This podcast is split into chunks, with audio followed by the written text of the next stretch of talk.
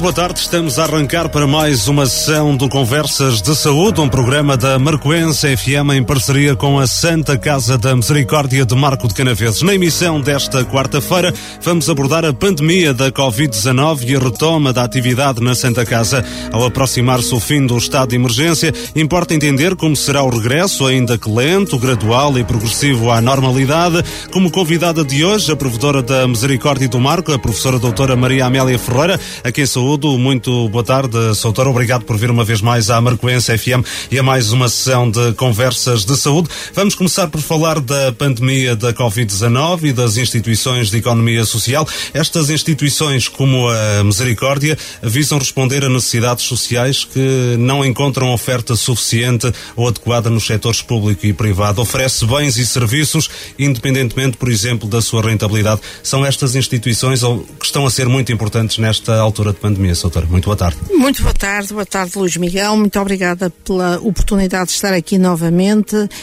e, e de estar novamente para com, com os marcoenses podermos uh, informar acerca não só desta situação que nos caiu de forma muito abrupta, muito abrupta a todos e que apanhou a maioria das instituições de saúde e as instituições públicas, as privadas e as, e as sociais, como é o caso da Santa Casa da, da, da, Misericórdia, e de modo muito particular também as estruturas residenciais para idosos e que ao longo deste período nos causou uma série de desafios que nunca antes foram experimentados. Portanto, nós não estamos aqui, nós estamos no fundo a criar história eh, de eh, resolver soluções de, de uma pandemia que não vai acabar agora, que não vai acabar e que temos que ter muito essa noção porque estamos todos muito, uh, muito confiantes e muito ansiosos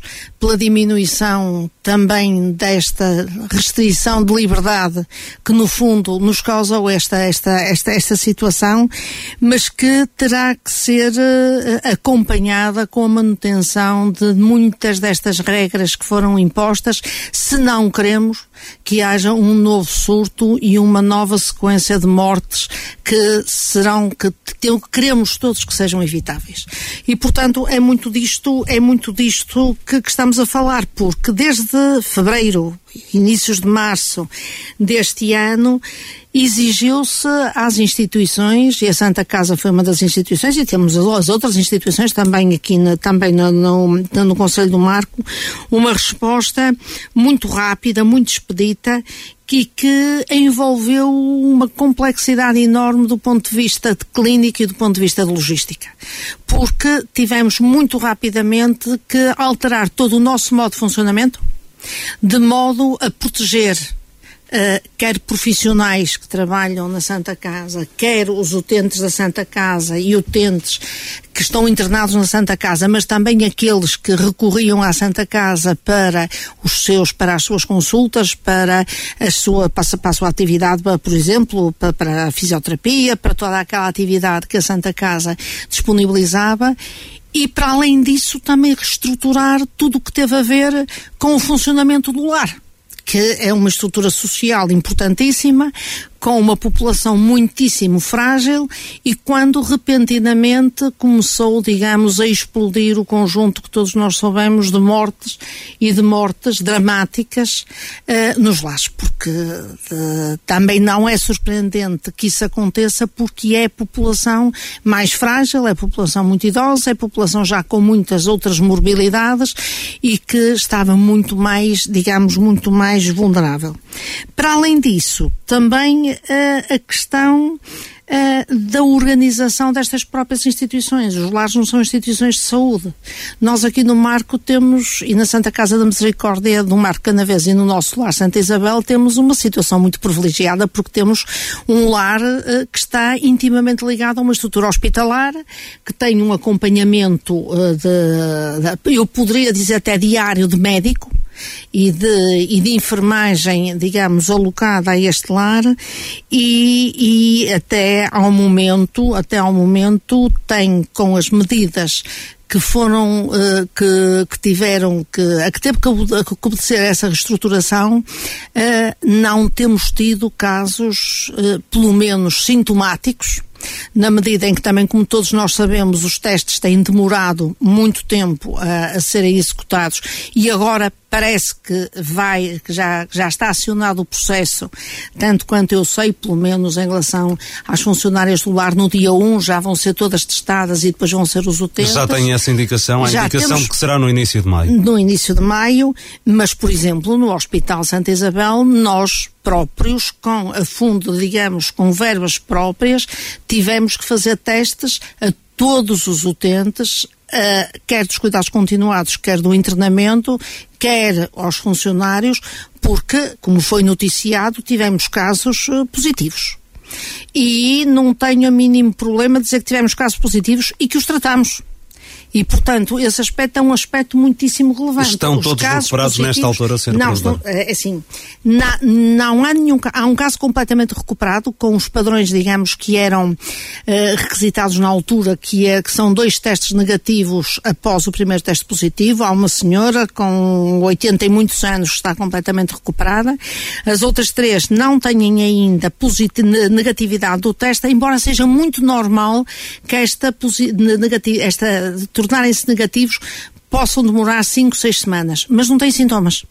Da mesma maneira que aconteceu com, com os funcionários. Três funcionárias, duas também já estão recuperadas, completamente recuperadas e outra ainda aguarda que o teste seja positivo. Mas aquilo que eu queria realçar é que na Santa Casa nós tratamos as pessoas, evidentemente, se não tiverem sintomatologia que tenha que levar para cuidados intensivos, porque a maioria, eh, e, e, e, o, e, o, nosso diretor clínico, o professor Agostinho Marques, também já cá esteve, a maioria Exato. dos casos são casos, relati felizmente, relativamente leves e muitos deles assintomáticos. E este facto de ser assintomático também é altamente perigoso, porque enquanto é assintomático pode andar, a, digamos, a disseminar o vírus sem ter essa noção. Foram, Mas... foram sete os infectados, quatro utentes e três funcionários. Não houve mais casos na Santa Casa, Na, na Santa Casa, até agora, com os testes que foram feitos, não houve mais casos. O que, o que é notável porque a Santa Casa, eu acho que a Santa Casa Misericórdia irá servir como uh, um exemplo de boa prática na atuação de emergência numa situação destas. Portanto, foi muito proativa, começou muito mais cedo que que surgiram as normas, por exemplo, da Direção-Geral da Saúde. Antes das normas da Direção-Geral de Saúde, nós já tínhamos impedido a visita aos utentes, já tínhamos um plano de contingência para proteger quer os, quer os utentes, quer os próprios funcionários.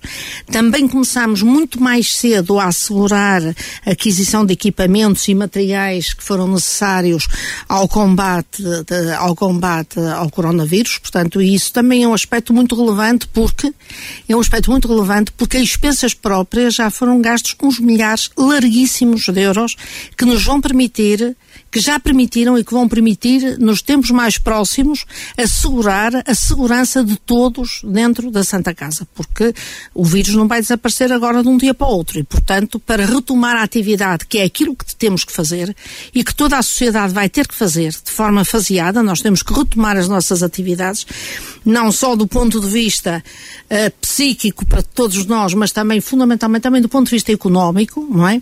Tivemos que investir uh, na aquisição de equipamentos de proteção individual e aqui também tenho que reconhecer uma coisa, Luís Miguel, eu não posso deixar de dizer isso, que são, que foi o valor da sociedade, o valor que a sociedade civil atribuiu a isto com um número muito elevado de doações que da sociedade civil a Santa Casa da Misericórdia recebeu.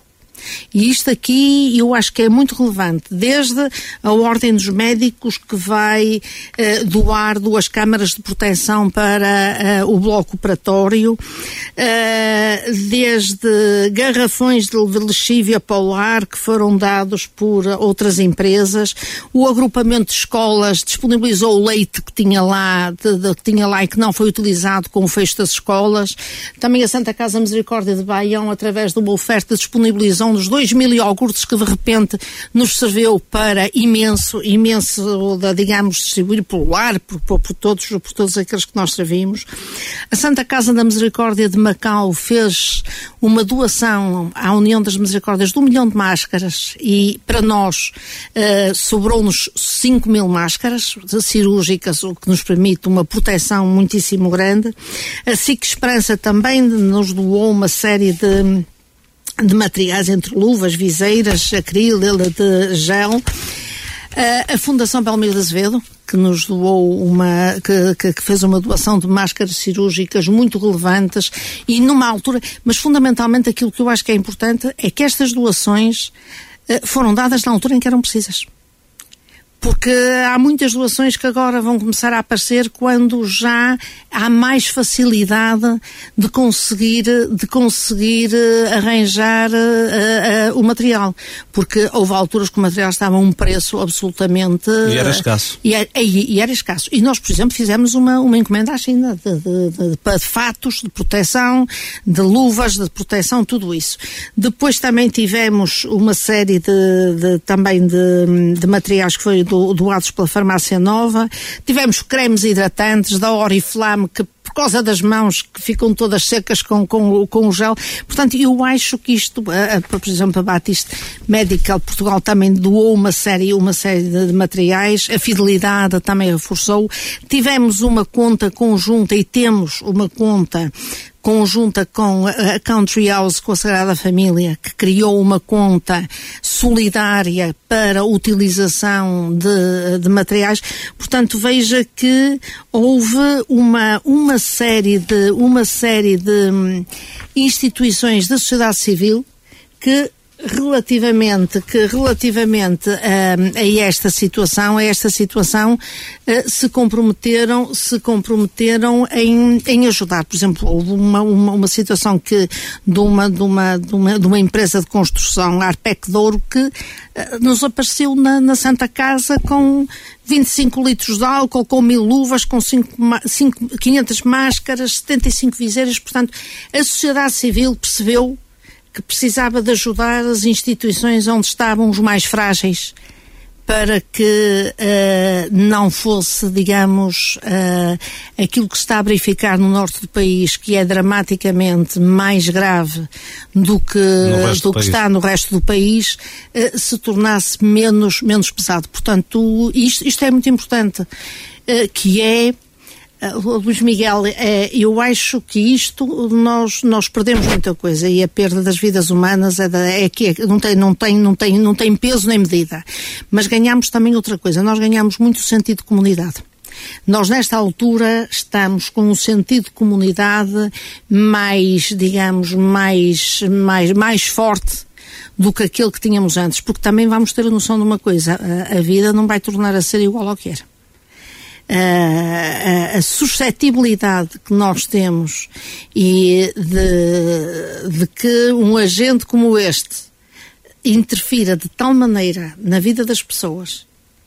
E, e, posso lhe dizer que a quantidade de pedidos de alimentares é enorme que nós já temos quase diariamente há muita gente que uh, estava razoavelmente com a vida equilibrada e que neste momento perdeu empregos, com layoff está a ganhar muito menos, uh, tem situações dramáticas de, de, de, casas onde não cabem toda a gente que, está, que neste momento uh, estão em casa. Esta é? situação cavou ainda mais um fosso entre os mais desprotegidos, vá lá, Sim. e aqueles que estavam melhor?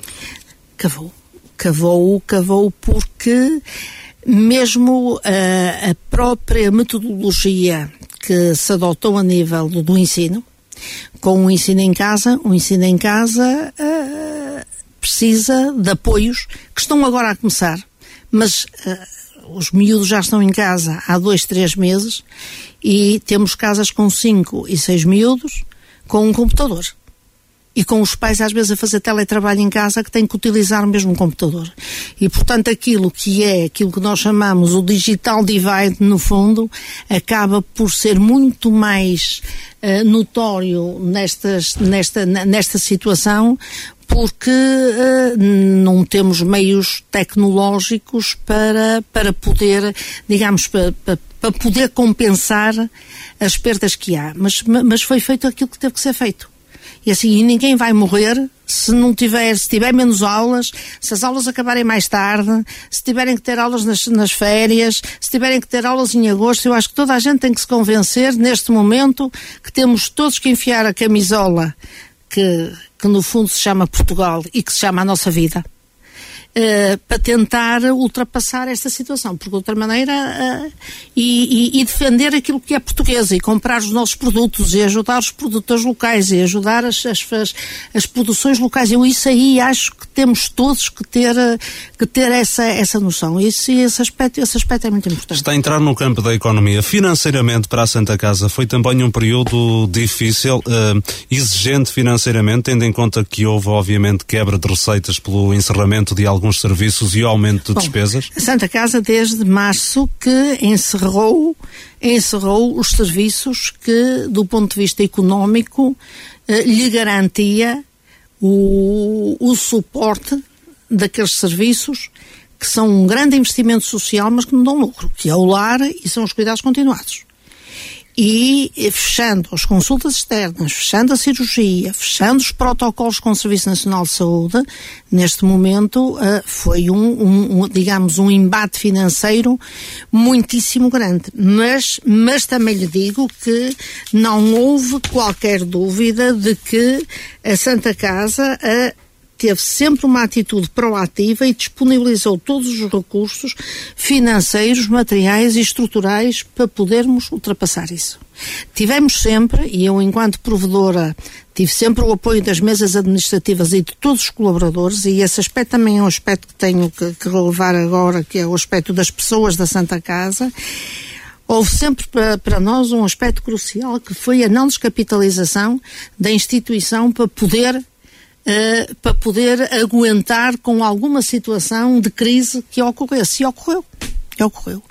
Portanto, mas tem que ser recuperada, porque a Santa Casa tem quase duas centenas de, uh, de pessoas uh, que dependem e cujas famílias também dependem do seu trabalho na Santa Casa e para nós é uma preocupação muito grande manter essas famílias e não faltar com aquilo que para nós é, é, é, é, é digamos, é, é, um dos, é, um dos, é uma das nossas primeiras preocupações, que é o pagamento dos salários e assegurar e assegurar que as pessoas se mantenham se mantenham dignamente. Portanto, uh, outras santas casas não conseguiram, porque nós temos e, e, por exemplo, a Santa Casa Misericórdia do Mar Canaveses uh, está, uh, digamos, faz parte do Secretariado Regional uh, do Porto. São 21 misericórdias e eu, enquanto provedora, é que estou a presidir a esse secretariado. Eleita em janeiro. E eleita, reeleita em janeiro, reeleita em janeiro, já é o segundo mandato, e há santas casas que tiveram que entrar em layoff e que tiveram problemas gravíssimos, como, por exemplo, santas casas que só têm a parte da infância e do ensino com as escolas todas fechadas, não foi possível de maneira alguma manter as santas casas, as santas casas abertas. Portanto, já tinha havido o problema no início do ano que já estava a ser discutido, que é que foi o aumento do salário mínimo com todos nós a assumir que, eh, mesmo assim, o salário mínimo é muito baixo e as pessoas deviam ganhar mais. Mas com o salário mínimo e com a, a, a re, digamos, a readaptação das outras classes ao salário mínimo, isto já ia ser um problema de sustentabilidade das santas casas. Agora veja, isto tudo fechado, com as pessoas em casa, com os pais a não pagar as comparticipações, sem saber se a Segurança Social uh, continuava a pagar ou não, continuava a pagar as, as, prestações, percebe? Muito complicado, porque inclusivamente as tantas casas que têm uh, a área da saúde, neste momento estão também à espera de receber ainda verbas que não receberam e que lhes são cruciais para o funcionamento e que tem havido um, digamos, um, uma preocupação muito grande junto do Ministério da Saúde, junto do Ministério, portanto, da Solidariedade, do Trabalho e da Segurança Social para que sejam pagos duodécimos referentes a, a, a acordos que são tidos e que não foram pagos. Portanto, isto tem sido. A doutora um... há pouco enumerou aqui alguns, algumas contribuições da, da sociedade civil. A contribuição dos apoios públicos tem, tem surgido? Uh, diretamente dos apoios públicos têm surgido boas vontades. Boas vontades em desencadear o processo que nos vai levar agora a ter os testes. Uh, boas vontades uh, no aspecto de, uh, de podermos vir a receber máscaras. Uh, mas até agora, até agora tem sido muito difícil. Eu penso que em algumas regiões tem sido mais fácil. Eu penso que isto aqui depende um pouco da organização, digamos, uh, geopolítica das, da, das, da, da, das regiões. Uh, há áreas em que, por exemplo, quer as câmaras municipais, quer os próprios ASACES têm, têm tido maior disponibilidade para, junto com as Santas Casas, colaborarem em algumas áreas. Uh, aqui no marco tem-se tido muito empenho da, da Câmara, tem havido um empenho para desencadear este processo. Ainda hoje te, te troquei uma, uma série de correspondência com a Sra. Presidente da Câmara e, e, e estamos, estamos em vias de, de, de poder ter os testes. Se me diz que uh, se vem a tempo, uh, vem a tempo porque não tivemos nenhuma, nenhum problema grave, porque já deviam ter vindo. Isto claramente não, não, é, não é deitar culpas a ninguém, mas, mas já, já se devia ter feito, já se devia estar neste momento a fazer a segunda a segunda testagem para saber se as pessoas se mantinham negativas ou se haveria alguma situação de, de, de positividade. Um aspecto importante para nós foi a confiança que foi dada, e eu acho que foi também um sinal de confiança, em colocar uh, o centro de rastreio do ADC no Hospital Santa Isabel. Como é que tem funcionado esse, Isso, essa estrutura? A estrutura está, está a funcionar dentro da, da estrutura da Santa Casa Misericórdia. O serviço de atendimento permanente foi completamente retirado do, do local onde estava a funcionar e está a funcionar no local onde também estão as consultas externas e, portanto, e, portanto portanto, nós disponibilizamos ou essa disponibilização e temos aquilo a funcionar. Tanto quanto eu sei, tem tido, tem tido movimento, tem tido muito movimento a nível de, de contactos telefónicos, mas mesmo assim, todos os dias tem tido, tem tido gente, tem tido pessoas que com algum, com, com suspeitas da doença que, que têm recorrido, que têm recorrido ao ADC. E, e este aspecto também é importante eh, quando se começarmos a falar na retoma e na retoma dos serviços. Pelo seguinte, é que a Santa Casa da Misericórdia tem uma condição única relativamente a muitas outras. É que se para uma consulta externa se dirigir a alguém que tem alguma sintomatologia que possa ser identificada como Covid, imediatamente não vai para a consulta externa e vai para a Covid.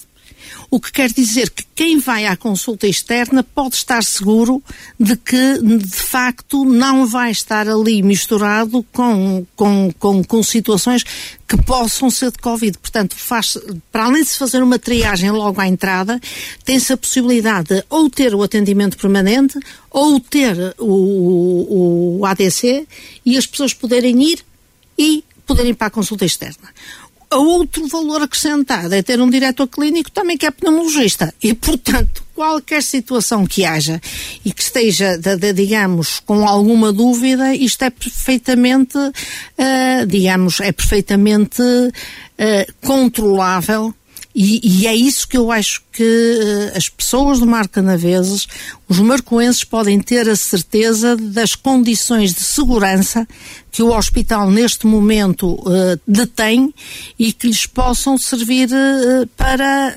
recorrerem a ele para tudo aquilo que é doença que têm e que não é Covid.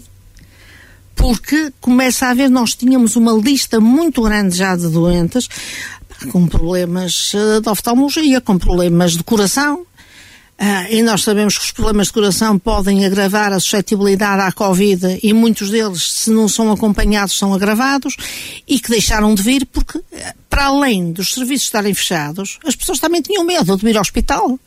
As pessoas tinham medo de vir ao hospital. Serviços tinham... esses que agora vão reabrir. Serviços esses que agora vão reabrir. Que vão reabrir, não, que já reabriram. Já começamos uh, na digamos, na, na semana uh, que se iniciou agora, já num dia da semana anterior, iniciamos um, um projeto piloto para ver, eh, digamos, da adequação, para regular a adequação de, desta consulta, que lhe chamamos consulta médica, consulta uh, médica especializada, especializada uhum. que é a SAMESP, consulta de atendimento, não, serviço de atendimento médico especializado, que uh, eh, que fica, portanto, que vai funcionar nas, nas instalações que pertenciam, que, que agora estão partilhadas com o Serviço de Atendimento Permanente e, e com um conjunto de regras muito estritas entre as quais lhe posso dizer, por exemplo, que uma sala de espera que tinha 100 lugares ou, 70, ou 80 lugares neste momento só tem lugar para 8 doentes cada vez, só funcionam duas especialidades de cada vez, os doentes que vão à consulta têm que responder a um inquérito, é-lhes medida a temperatura e aí é logo visto se vai para o atendimento permanente, se vai para o Covid, se tiver alguma sintomatologia respiratória ou quê, ou se vai para a consulta é-lhes dado um saco onde eles têm que colocar os haveres para não haver uma, para não andar casacos, nem camisolas, nem sacos uh, de um lado para o outro.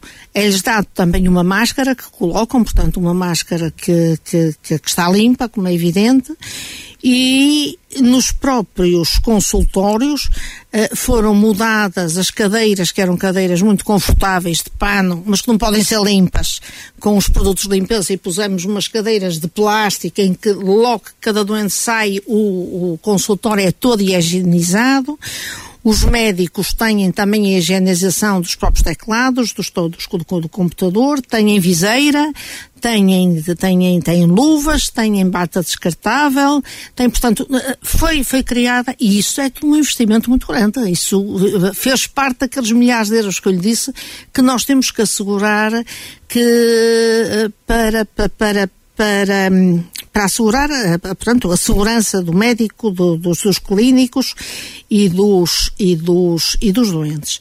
Os exames complementares também vão começar, porque as pessoas precisam de fazer eletrocardiogramas, precisam de fazer ecocardiogramas, precisam de fazer radiografias, portanto, tudo isso. A, radio, a radiologia também nunca parou, Exato. porque esteve sempre, esteve sempre a funcionar mas uh, isto tem que ser feito tudo faseadamente. Portanto, nós neste momento começamos com, começamos com uh, o serviço médico especializado, os exames complementares vão começar para a semana, as análises clínicas vão abrir no dia 4, portanto, segunda-feira também temos as análises clínicas, a fisioterapia também vai abrir e, por exemplo, a hidroterapia a hidro...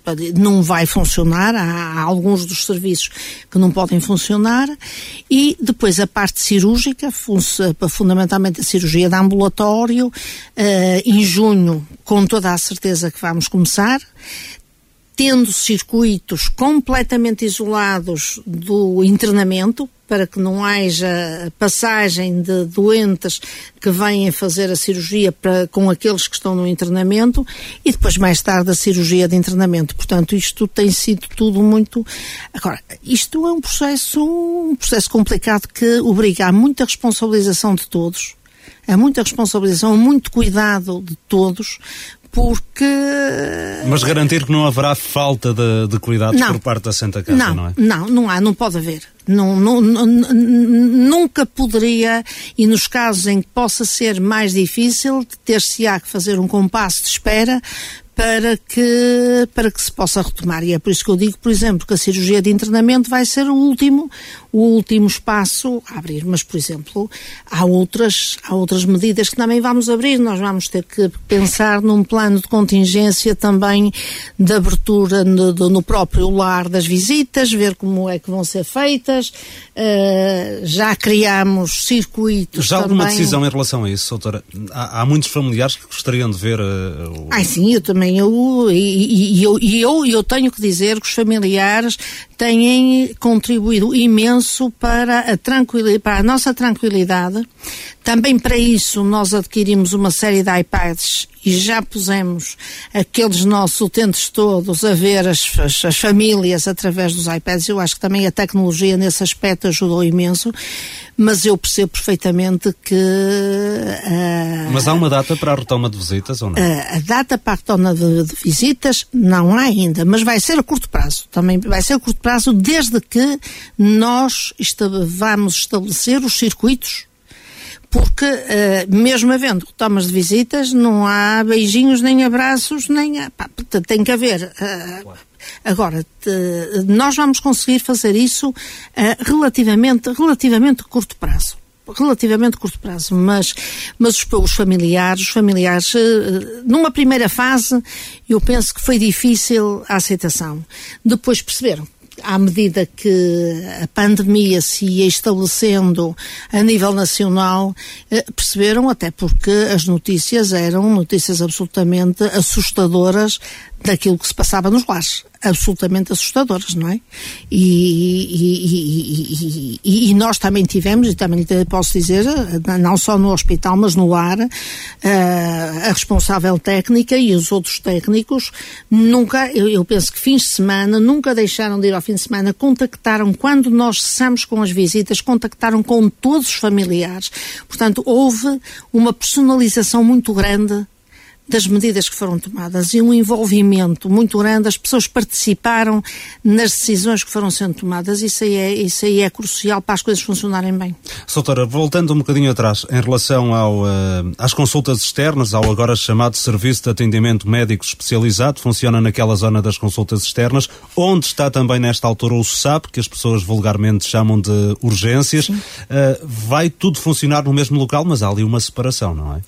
Não, funciona no mesmo local, no mesmo local separado, uhum. separado. É, no fundo, no fundo é, é, é, os juntos mas separados, não é? Aquilo não, não é? O, o afastamento que nós temos, uh, uh, há um afastamento, há, há um afastamento que, que, é um afastamento físico que não é, não é, não é muito relevante na medida em que o atendimento permanente são aquelas situações mais, digamos, de urgência, mas que não são muito diferentes daquelas que eh, são vistas, por exemplo, em algumas das áreas do serviço médico especializado. Mas há, mas há, mas há claramente, até porque o próprio pessoal é diferente, não é? Tivemos outro aspecto que também é muito relevante e que também condicionou aquilo que chegou a falar relativamente à, à estrutura económica da Santa Casa, é que houve uma quebra brutal Uh, da procura do serviço de atendimento permanente. As pessoas, as pessoas não, e muito bem, porque eles não podem sair, não podem ficar em casa e ir e andar a correr para o hospital. Pronto, a ordem era ficar em casa. Uh, e as que apareciam, pronto, eram aquelas que tinham mesmo necessidade, mas uh, isto foi uma quebra de pá, 50, mais de 50%, pá, 70% uh, da, de, de, no, no serviço de atendimento permanente. O que nos obrigou e fez com que tomássemos uma, uma digamos, uma, uma atitude que foi fechar o serviço de atendimento permanente da meia-noite às oito da manhã. Portanto, o serviço funcionava 24 horas por dia, tinha um horário das 8 da noite até à meia-noite uh, que era que é protocolado com o Serviço Nacional de Saúde. E é aquele porque, que agora está? Que, não, não, ele está desde as 8 da manhã até à meia-noite. Exato. Da meia-noite às 8 da manhã não, não funciona. Mas vai Mas, voltar ou não? É, uh, esse horário? Provavelmente não irá voltar, porque uh, o, número, o número de atendimentos nessas horas era, era um número muito baixo. O que não quer dizer que se alguém precisar de ir uh, não possa ser atendido, eu vou-lhe explicar porquê. Porque nós, em termos de hospital, uh, acabamos por centralizar o, o, acompanhamento dos doentes internados por um médico. Eu não podia ter o médico, porque quando estava a funcionar no edifício de, do hospital, o médico estava a fazer o atendimento permanente das, da meia-noite até às oito da manhã. Se houvesse alguma intercorrência no internamento, ele subia as escadas e ao internamento resolvia o problema e descia. E nesta altura com a propagação do vírus e com a possibilidade de levar uh, a infecção da, do atendimento permanente para o internamento, nós bloqueamos este circuito. O que quer dizer que também neste momento temos um médico toda a noite, da meia-noite às oito da manhã, unicamente para o internamento. Portanto, se o internamento tiver algum problema, há um médico que está lá a, dormir, a dormir ou acordado, ou, mas que está a, a, olhar, digamos, a olhar clinicamente para os doentes que estão internados. Portanto, eu acho que isto aqui acabou por criar um modo de funcionamento muito otimizado em relação a este, a este serviço, a estes serviços, não prejudicando de maneira alguma, uh, uh, digamos, a prestação dos serviços. Nós decidimos fechar o período da meia-noite às oito da manhã, ao fim de uma semana, onde durante uma semana tivemos seis doentes. Portanto, não é isso que é significativo, percebe? E, e portanto, conseguimos. Não justificava estar aberto nesse não, horário. Não. Soutora, uh, a Soutora já há pouco referiu, uh, lidera ou foi reeleita no passado mês de janeiro para o Secretariado Regional do Porto, uh, da, da, União das Misericórdias. Coordena um, uma rede de, julgo, 21 misericórdias. Sim. Qual é o papel desta rede? Soutora? Portanto, o papel desta rede é manter aquilo, aquilo que é que são as orientações Uh, que são as orientações, uh, a criação de uma rede que uh, responde perante a União das Misericórdias Portuguesas. A União das Misericórdias Portuguesas tem 20 secretariados regionais, 18 nacionais, mais dois, um da Madeira e um dos Açores. E os diretores, portanto, os presidentes dos secretariados, centralizam e coordenam, digamos, toda a informação que é emanada da União das Misericórdias e que se houve a altura em que foi relevante esta articulação, foi nesta altura. Foi nesta altura, eh, eh, até eu penso que foi em novembro, novembro ou janeiro deste, não foi para aí, foi já este ano que tivemos a reunião em Fátima e que foram criados, foi criado um grupo do WhatsApp dos secretariados regionais. E o grupo do WhatsApp do Secretariado Regional do Porto Uh, com as 21 misericórdias acaba por ser uh, acaba por ser uh, um, um, instrumento importantíssimo para nós sabermos exatamente o que é que está a passar em cada uma delas. As necessidades de cada uma delas Uh, se há alguma, por exemplo, em que há uma falha abrupta, como já aconteceu, de máscaras uh, cirúrgicas e que possa ser cedida por outra, saber, por exemplo, o número de óbitos que existem, saber, por exemplo, as dificuldades uh, que, que, são veiculadas por aquelas, por exemplo, que fecharam os serviços de atendimento dos serviços, por exemplo, das crianças, das creches, tudo isso.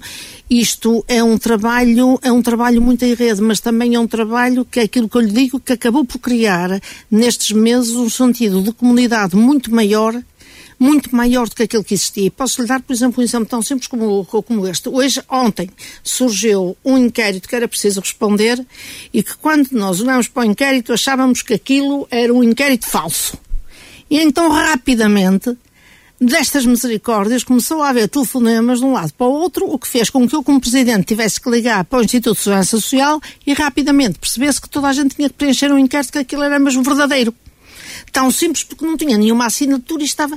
Percebe? Este tipo de, de, de, de, de relação é muito importante em instituições que trabalham, pá, que são instituições, no fundo, da economia social que são instituições que não, não estão vocacionadas para o lucro, embora tenham que ganhar dinheiro, porque nós sem dinheiro também não podemos pagar os cabazes alimentares, não podemos suprir os déficits uh, de financiamento dos lares e de todos os outros serviços, mas que, mas que acaba por, por ser, digamos, um, um elo de, importante até da própria discussão, até, até da própria discussão das necessidades sociais das regiões. E estas 21 misericórdias são misericórdias de, de muita relevância, porque temos a misericórdia do Porto, temos a misericórdia da Amarante, temos a misericórdia de, uh, por exemplo, Felgueiras, temos Lousada, temos, temos, para além de muitas outras, e umas mais dedicadas à área da, da, digamos, da educação, a outras também mais dedicadas à área da saúde, é importante. E, e um dos aspectos também que eu acho que, que não posso deixar de dizer é que, em relação à, à, Santa Casa é que a Santa Casa, neste processo, teve uma atividade muitíssimo importante uh, de formação e de serviço à comunidade. E isso aí foi muito óbvio. Através do nosso diretor clínico, houve formação das pessoas que, do hospital, do lar, do que era o Covid, as, as, as, as, implicações que isto tinha, as medidas de segurança que era preciso ter. Eh, na escola, aos próprios professores, o professor Agostinho foi à escola falar aos professores, na Câmara, aos funcionários da Câmara, uh, houve, houve, inclusivamente em articulação com a saúde pública, a presença dele na televisão duas vezes por semana, portanto, isso, isso é serviço à comunidade. Isso faz parte da nossa missão e eu acho que nós aí portámos-nos muito bem. Uh, nós portamos sempre bem. Misericórdia do Marco porta-se sempre bem, mas portou-se especial, tem-se portado especialmente bem nesta, tem-se portado especialmente bem nesta, nesta, digamos, nesta problemática e tem-se portado especialmente bem, e eu isso não posso deixar de dizer, pelas pessoas que têm.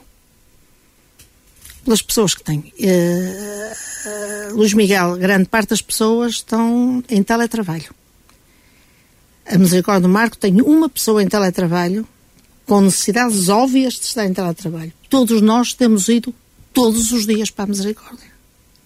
Podíamos ter ficado em casa a responder aos mails, a resolver os problemas de, de faturação, a resolver muitos outros problemas. Toda a gente tem ido para a Misericórdia todos os dias.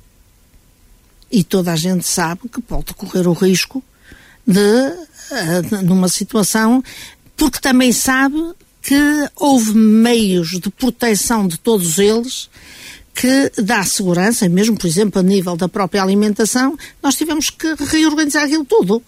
A cantina, a cantina que levava 40 pessoas, leva 5 de cada vez. E nós começamos a olhar, já tens que comer mais depressa que nós temos que comer a seguir. Portanto, tudo isto teve que ser muito mudado e isto aqui as pessoas vestiram claramente a camisola da misericórdia no marco para que as coisas funcionassem bem.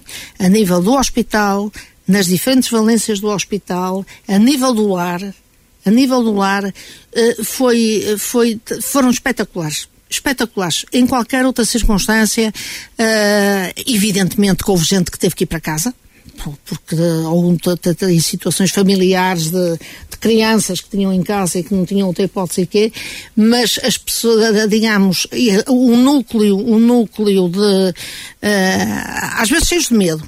isto, porque isto, isto não foi. Não, o que é natural, não é? O que é natural, mas uh, as pessoas da, da, misericórdia de facto, de facto cumpriram com aquilo que é a missão e que são os valores que nós instituímos na, na, na, na, na instituição. Soutora, uma, uma última questão, até porque o tempo também está a terminar. Era uma questão que deveria ter colocado há pouco, tinha aqui apontado no canto do papel, uh, em relação ao, ao serviço SMS Mais Cuidadores, SMS Ai, Mais. Green Care, como é que hum, a, a, a, Misericórdia se adaptou nestes tempos de pandemia em relação a este serviço? Sim, a adaptação não foi, não foi fácil porque aquilo que nós sempre defendemos, que é o envelhecer no, na, na, no domicílio, é as pessoas não saírem de casa, por um lado, estavam a cumprir com aquilo que o governo dizia, ninguém sai de casa. Mas, por outro lado, também a, a nossa preocupação era não as deixar ficar, eh, digamos, abandonadas eh, em situação de, digamos, de fragilidade, que foi por isso que surgiu o serviço. Nós tivemos que cancelar uh, as, as, digamos, as visitas presenciais uh, durante e ainda estão canceladas até decidirmos, até decidirmos quando retomar. De qualquer das maneiras, no, todas as semanas as pessoas foram todas contactadas. Houve gente que teve que vir ao hospital e veio Inclusivamente, houve uma vez que o próprio professor Agostinho Marques foi fazer uma visita domiciliária. Portanto, as pessoas continuaram a ser todas, digamos, controladas pela equipa da Santa Casa, que presencialmente as acompanhava, elas agora já dizem que estão cheias de saudades nossas, toda a gente, e nós também queremos manter, manter, manter as visitas, mas tivemos que, eh, tivemos que as cancelar. Não abandonamos, não abandonando foi as pessoas porque mantivemos o contacto com elas. Em relação ao Green Care, eh, também ficou adiado porque a própria escola EPAMAC fechou e desde o momento que fechou nós não tivemos possibilidade de manter. As instituições financiadoras estão perfeitamente informadas e, e reconhecendo a, a, situação também, ninguém tem posto problema porque uh, também confiam nas instituições e sabem que logo que seja possível retomar, retomar essas instituições, retomar isso, nós retomamos. Por exemplo, houve já algumas visitas nos últimos, nas últimas semanas, eu tenho noção que houve algumas visitas, por exemplo, para levar medicamentos. Pessoas a quem os medicamentos tinham, tinham tinham, tinham, tinham, tinham acabado, foram levar os medicamentos e agora, por exemplo, com esta doação dos iogurtes, distribuímos iogurtes por toda a gente. Portanto, começa a haver, começa a haver essa. Agora, agora isto tudo obrigou a uma reestruturação, a uma reestruturação muito grande. Que foi uma, e que é uma, uma reestruturação nacional. Isto nunca mais, é assim, nós não vamos ser mais a sociedade que éramos. Eu acho que há coisas que ganhamos, se calhar há coisas que perdemos, mas acho que nós vamos começar a dar muito mais valor a muitas das coisas que temos. Aquelas pessoas que tiveram, que, que não puderam partilhar os últimos momentos da vida daqueles que partiram porque não tiveram direito a funeral eu acho que isto tudo nos faz muito pensar que nós temos que, que viver a vida e que viver a vida muitas vezes de outra maneira e dar muito mais valor àquilo que temos. Eh, porque pandemias destas e desgraças destas fazem-nos pensar que nós não dependemos só de nós e dependemos muito dos outros. Eu acho que esta noção é muito importante. E fica essa sua mensagem para o final desta nossa sessão. Muito obrigado, Soutora, por ter vindo uma vez mais à Marcoense FM, a provedora da Santa Casa da Misericórdia de Marco de Canaveses, professora doutora Maria Amélia Ferreira, a convidada da emissão de hoje. Voltamos de hoje a uma semana. Boa tarde, obrigado pela companhia.